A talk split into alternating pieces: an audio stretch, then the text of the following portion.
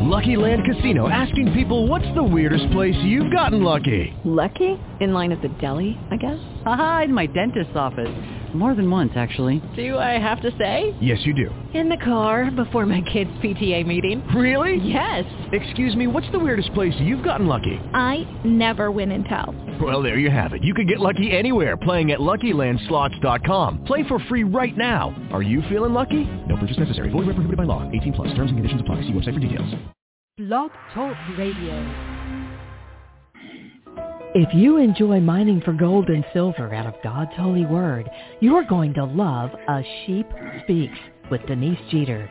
A Sheep Speaks combines great Bible truths you might not hear anywhere else with nuts and bolts testimonies of how these truths can be applied to your life. A Sheep Speaks with Denise Jeter starts now. Good morning. We're going to be talking about the demon-possessed son that was healed this morning. And also we'll talk about faith to get your other prayers answered as well. We're going to see how God works to hear the de- to heal, I should say, the demon possessed and how you too can get your prayers answered. You know, one of the greatest gifts the Lord has given to you and I is also one of the most neglected gifts. That is the gift of prayer. To to neglect prayer is to shut up a fountain of blessing at the time when you need it most.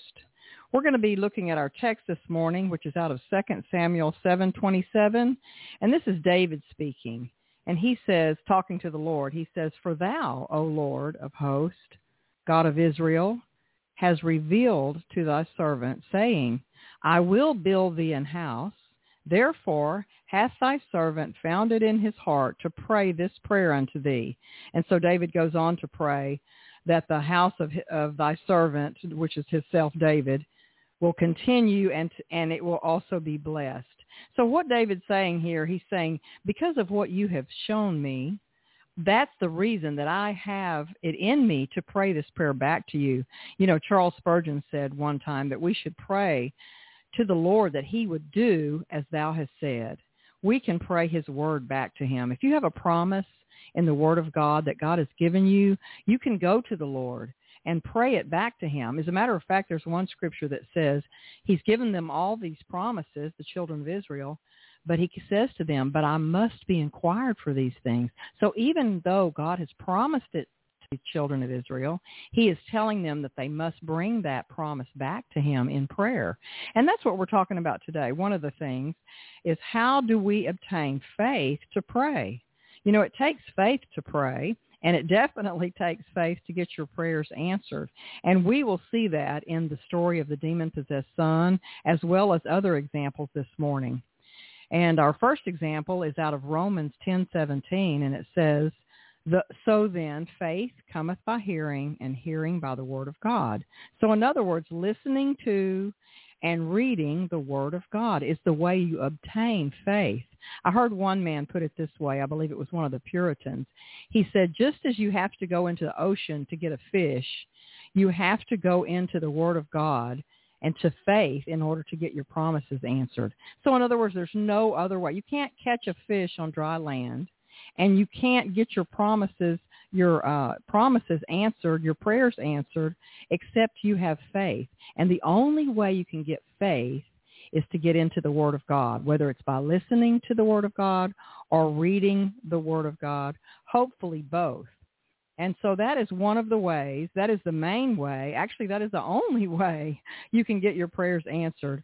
And we see in Luke 11 verse 1 where Jesus is teaching his disciples to pray. And in that teaching his disciples to pray, he is also teaching us to pray. And it says, and it came to pass that as he, which means Jesus, was praying in a certain place, when he ceased, one of his disciples said unto him, Lord, teach us to pray as John also taught his disciples. So we can ask the Lord to teach us to pray and to pray through us. The word says he ever liveth to make intercession for us. So God has not left you here as orphans. He has not left us here as orphans. He said, if I go away, I will send the comforter and he will come unto you. But then he also says, I am constantly, forever at the right hand of my Father interceding for you. So we have the Holy Spirit to help us here on earth. We have Jesus interceding for us at the right hand of the Father. And we have the Father who is willing to answer the prayers of his Son and to answer our prayers if we pray according to his will. And so then in Luke 11, uh, 2, as Jesus is answering them according to what their request is, he says, And he said unto them, When you pray, say, Our Father, which art in heaven, hallowed be thy name. Thy kingdom come, thy will be done, as in heaven, so in earth. Give us day by day our daily bread, and forgive us our sins, for we also forgive every one that is indebted to us. And lead us not into temptation, but deliver us from evil. So there's a lot in that prayer. You know, the first thing he says, he wants us to call God our Father. If we are born again Christians, God is our Father. And when we come to him, we can come to him as his children and ask and expect to get our prayers answered. And then the next thing that he uh, in, instructs them to do is to pray, thy will be done. Because we know God's will is perfect and he means us only good. He's for us and not against us. And we know if we pray against his will, our prayers will not be answered. And so we need to know, we need to pray our prayers. And then we, just like Jesus prayed in the garden, he said, Oh Lord, if it be possible, let this cup pass from me. Nevertheless, thy will be done and not mine. Because we don't see the end from the beginning like he does. And so uh, we can trust him that he knows what's best. So we can make our petitions and then we can say however lord if my uh, petition goes against your will your will be done rather than mine. Amen? And then he says as it is so in in heaven so in the earth. So he's asking the lord to bring heaven down and let that be what's done in the earth and he says, give us day by day our daily bread. And when I pray this, I believe this means our physical bread, you know, our uh, peanut butter and jelly sandwich or our hamburger, whatever we're going to eat. But I also believe this means our spiritual bread because the word of God, you know, the Lord said one time, he said, unless you eat and drink of my body and, and eat of my body and drink of my blood, you shall have no part with me. And so I believe this means our spiritual bread as well as our physical bread. And uh, and then he says he tell he instructs us that we are to forgive those uh, if we want to be forgiven. And then he asks, "Lead us not into temptation, but deliver us from evil." How many know in this wicked world, whether it's commercials on television, whether it's billboards as you drive down the freeway, it doesn't matter how holy you try to make your house you know, you could throw out your television set, you can do all these things, but you cannot be separated from the evil that is around you. So that is why the Lord says for us to pray this way. Lead us not into temptation, but deliver us from evil. For there's evil all around us. And as Jeremiah says, there's evil in our heart. He said that our heart is uh, deceitful and wicked above all things who can know it. And so we need to ask the Lord every day to deliver us from evil because we are surrounded by evil. And when should we pray? The next question would be, and we know what the Word of God says. We know that we should pray always. Now, does that mean you have to be down on your hands and knees 24 hours a day, seven days a week? Of course not. We all have to work or go to school or eat our meals, but it's being in a spirit of prayer in your mind. Having this, um, I like to look at it as when you used to sift flour. If any of you know, remember that back in the day, they used to sift flour through a sifter, and uh, and I like to think of that in a way as how we pray. We, our mind should be so full of the Word of God that when any words come to us, whether it be through television or social media or through people that we're around, it, we should sift those words through the Word of God to see if we should accept them or reject them. And so we should be in a spirit of prayer always. And in James 5, 13 through 15, it says, Is any among you afflicted? Let him pray. Is any merry? Let him sing psalms. Is any sick among you? Let him call for the elders of the church and let them pray over him, anointing him with oil in the name of the Lord. And the prayer of faith shall save the sick. You know, it doesn't say the prayer of faith might save the sick. No, it says the prayer of faith shall save the sick, and the Lord shall raise him up.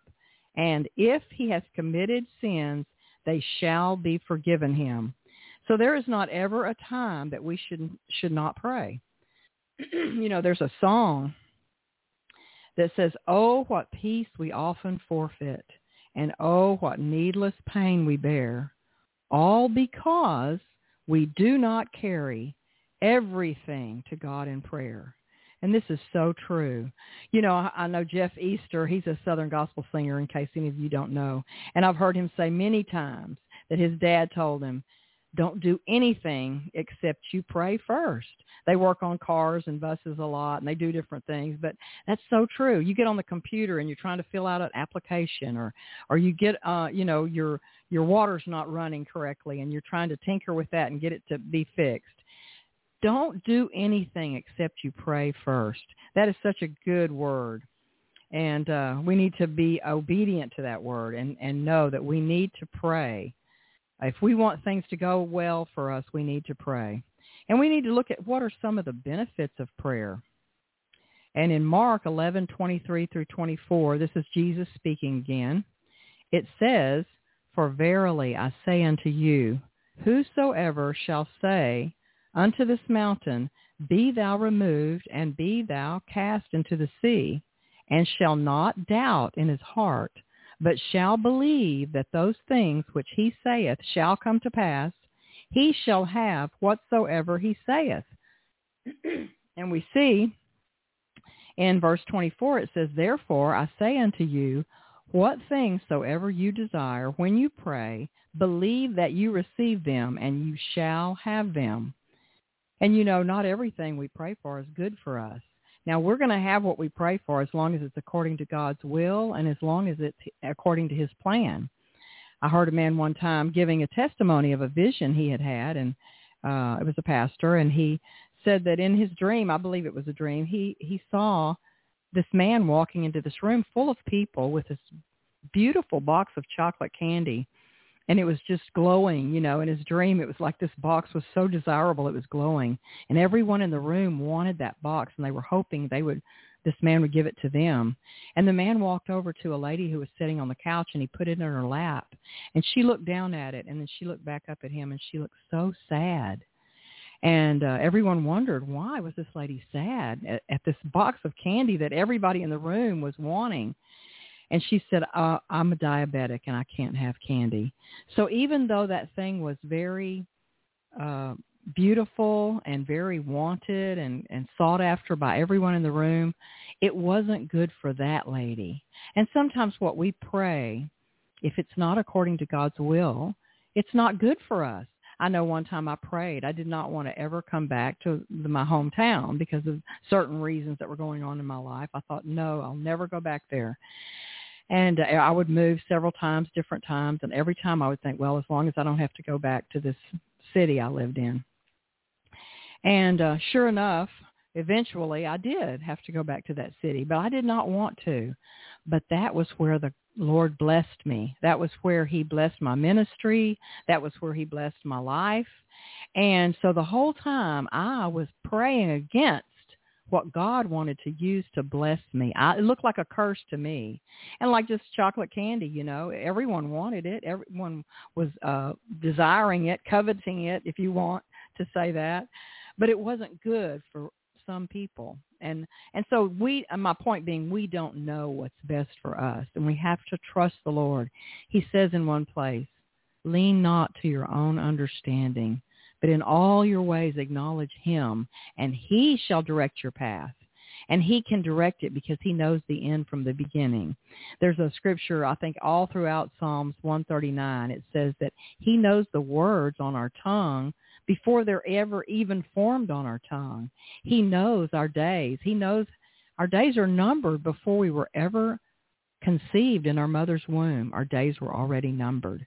He told Jeremiah, you know, he said, uh, I've ordained thee a prophet. And he knew his name before he was conceived, and he knew what he was going to do with his life before he was conceived in his mother's womb. And you know, God is no respecter of persons. If he knew Jeremiah's name before he was conceived, he knew your name, my friend, before you were conceived. Maybe you're adopted. Maybe you've been abused. Maybe all sorts of things have happened to you. God knew your name. He knew the number of your days, and he knew what he created you for and the beautiful purpose he has for your life. Also in Jeremiah, I believe it's 29:11, he says that he has created us for a purpose. You know that he doesn't have evil toward us, but he has good toward us. And so we need to no matter what we've been through in life, no matter how many hard knocks we've taken, we need to know that God loves us. He created us. He formed us exactly like we are. And he did that for a purposeful reason. And if we seek him, with all our heart, we shall find him, and he will reveal that purpose to us. You know, he created us exactly the way we were supposed to be. Uh, there's a lot of uh, talk going around these days that God made a mistake or he didn't create someone correctly. That is not true, my friend. He created you to be exactly who you are. He knew your name before you were conceived. It doesn't matter how many times you've changed your name. He already knew. And so God is your friend and not your foe. Amen. And then once again, we say, seek ye first the kingdom of God and all these things, everything you need in this life will be added unto you. If you are seeking God's kingdom, you will ask according to his will. You know, we might go out there and ask all these things like me. I asked not to come back to this city, but that wasn't according to God's will. So he didn't answer that prayer. And I'm glad he didn't you know, in hindsight, we can look back and say, you know, God knew what he was doing. Amen. He surely did. And we see in James 5, 16 through 18, it says, confess your one to another and pray one for another that ye may be healed. So when you pray for someone else to get healed, the Lord says that's going to bring your healing to pass. And then this is a beautiful sentence that you should memorize or put on your refrigerator is James 5, 6, the end of the uh, verse. It says, the effectual, fervent prayer of a righteous man availeth much. That means if you are fervent, that word means heat. If you are really fervent in your prayer and you are a righteous man, and by the way, you're not righteous because of your own righteousness. You're righteous because of God's righteousness and what he did on the cross. The Bible says our righteousness is as filthy rags. So we don't depend on our righteousness. We wouldn't get anywhere doing that. We depend on God's righteousness and what he did for us on the cross. And it says in verse 17, Elijah was a man subject to like passions as we are, and he prayed earnestly that it might not rain. And it rained not on the earth by the space of three years and six months. And he prayed again, and the heaven gave rain, and the earth brought forth her fruit. So once again, God is no respecter of persons. If he did that for Elijah, he will do it for you. And Elijah knew what to pray because he was close to the Lord, and the Holy Spirit told him what to pray. So he knew he was praying according to God's will. So, uh, like I said, it's not our righteousness we're depending on. It's God's righteousness. And what if we do not have enough faith to pray and believe the Lord for an answer? Then what are we going to do? Well, we see in the story of the demoniac, like we were talking about earlier, we, we are given instructions what we should do in that case. And in Mark 9, 17 through 24, the man who had the demon-possessed son, and he brought his son to the disciples. And we'll see in our scriptures that the disciples couldn't do anything about it although they had cast out demons before. But this was obviously a special case. So we start reading in verse 17, Mark 9, 17. And one of the multitude answered and said, Master, I have brought unto thee my son, which has a dumb spirit. That's the same as a demon spirit. And whether and wheresoever he taketh him, he teareth him, and he foameth, and gnasheth with his teeth, and pineth away. And I spake to thy disciples that they should cast him out, and they could not. Now I'm sure the disciples were perplexed at the fact that they could not cast this demon out, since they had done this many times before. And it says in verse 19, And he answered him and saith, O faithless generation, how long shall I be with you? How long shall I suffer you? Bring him unto me. Now there's the first instruction. When you have a wayward child, when you have a, an issue that no one seems to be able to fix or help, God says, bring him unto me. Bring that situation to the Lord and lay it at his feet and intercede and pray. And that's what they did. That's what he did. In verse 20 it says, And they brought him unto him. In other words, the father brought the demon-possessed son unto Jesus. And when he saw him, straightway the spirit tear him, and he fell on the ground and wallowed, foaming. And he asked, this is Jesus, and he asked his father, How long is it ago since this came unto him? And he said, Of a child. Yes, of a child. So God is telling us right here, these things can come upon our children when they're young. We don't know how. We don't know how this demon managed to go upon this kid when he was a child. And really we don't need to know if we know the master, if we know the one who can deliver him.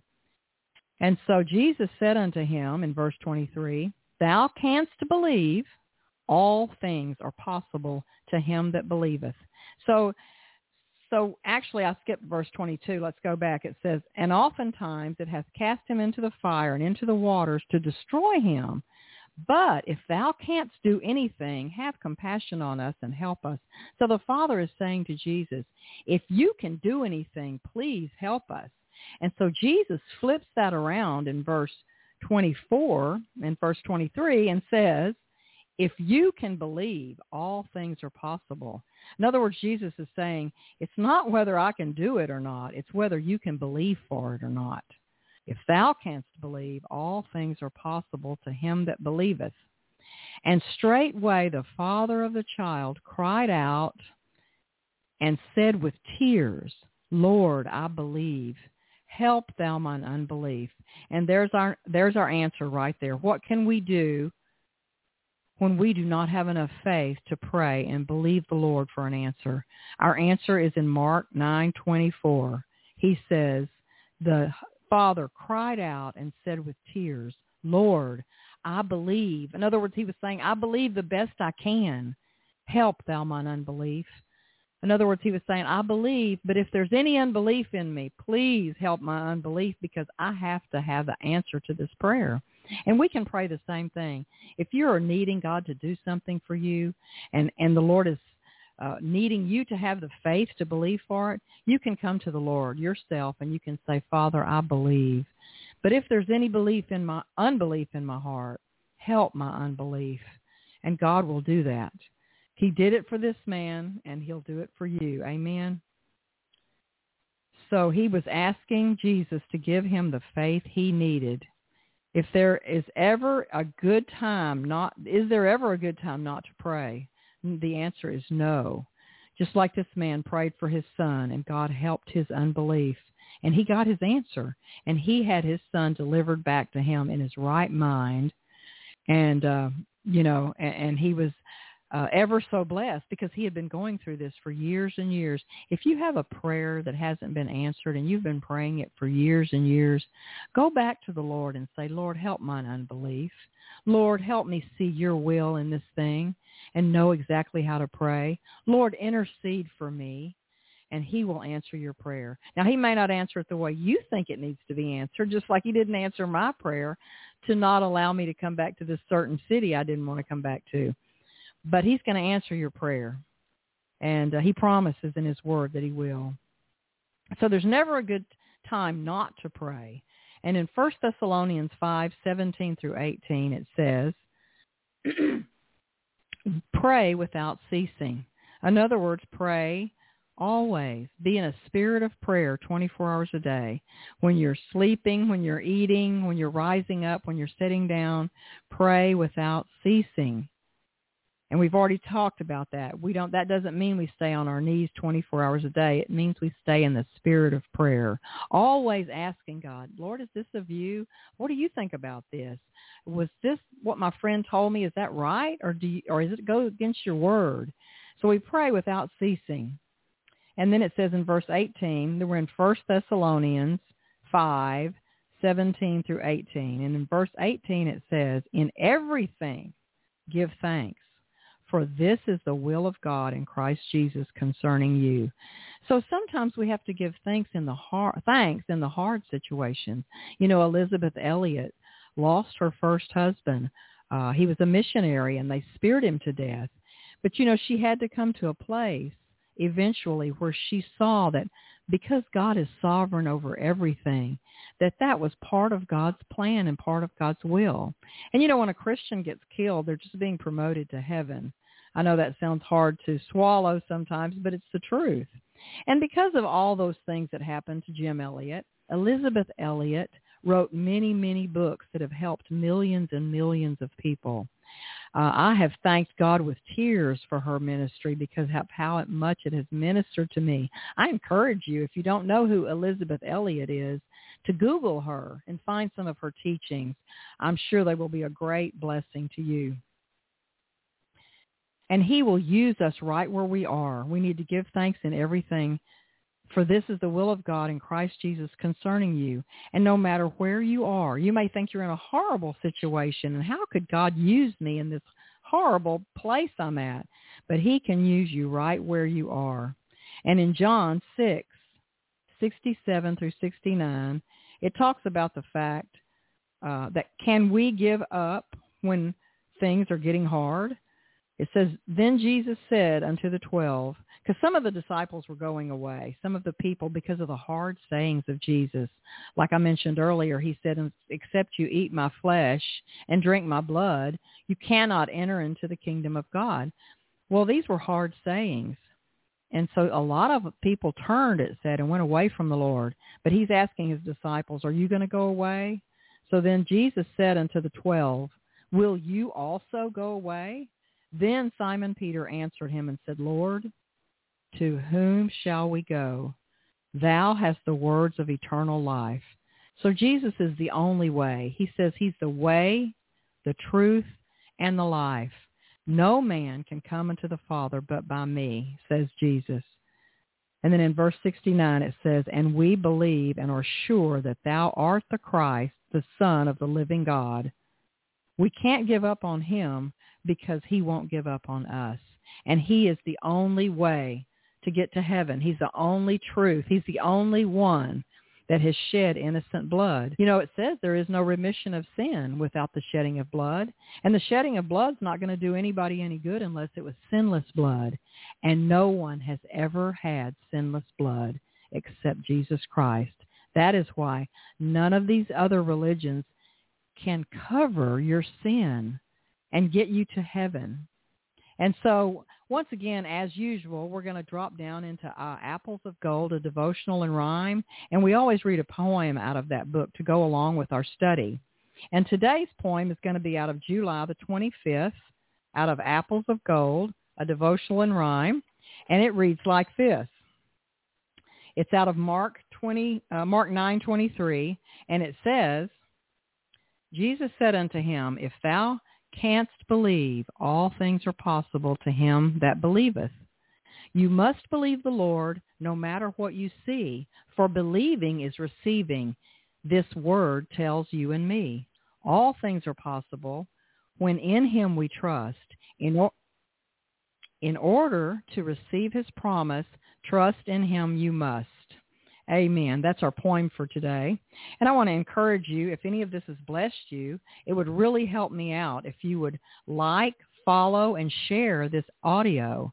I would really appreciate it if you would do that. Also, you can go to my website at www.asheepspeaks.org.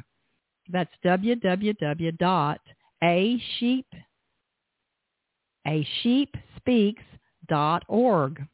And you can find links to our face page, our YouTube channel, and all of my contact information. Uh, you can find the book also through my contact information, or it is available on Amazon, Barnes and Noble, and uh, I encourage you to go there. Uh, and also, I'm available to sing, to speak, or to uh, minister in gospel storytelling. I'm here every Tuesday and Thursday at 11 a.m. And so I invite you to be back here and join me on Thursday at 11 for our next message. And don't forget, the website is www.asheepspeaks.org. And once again, please follow, like, and share. Follow, like, and share this program if it is ministered to you. I appreciate you stopping by and look forward to seeing you Thursday.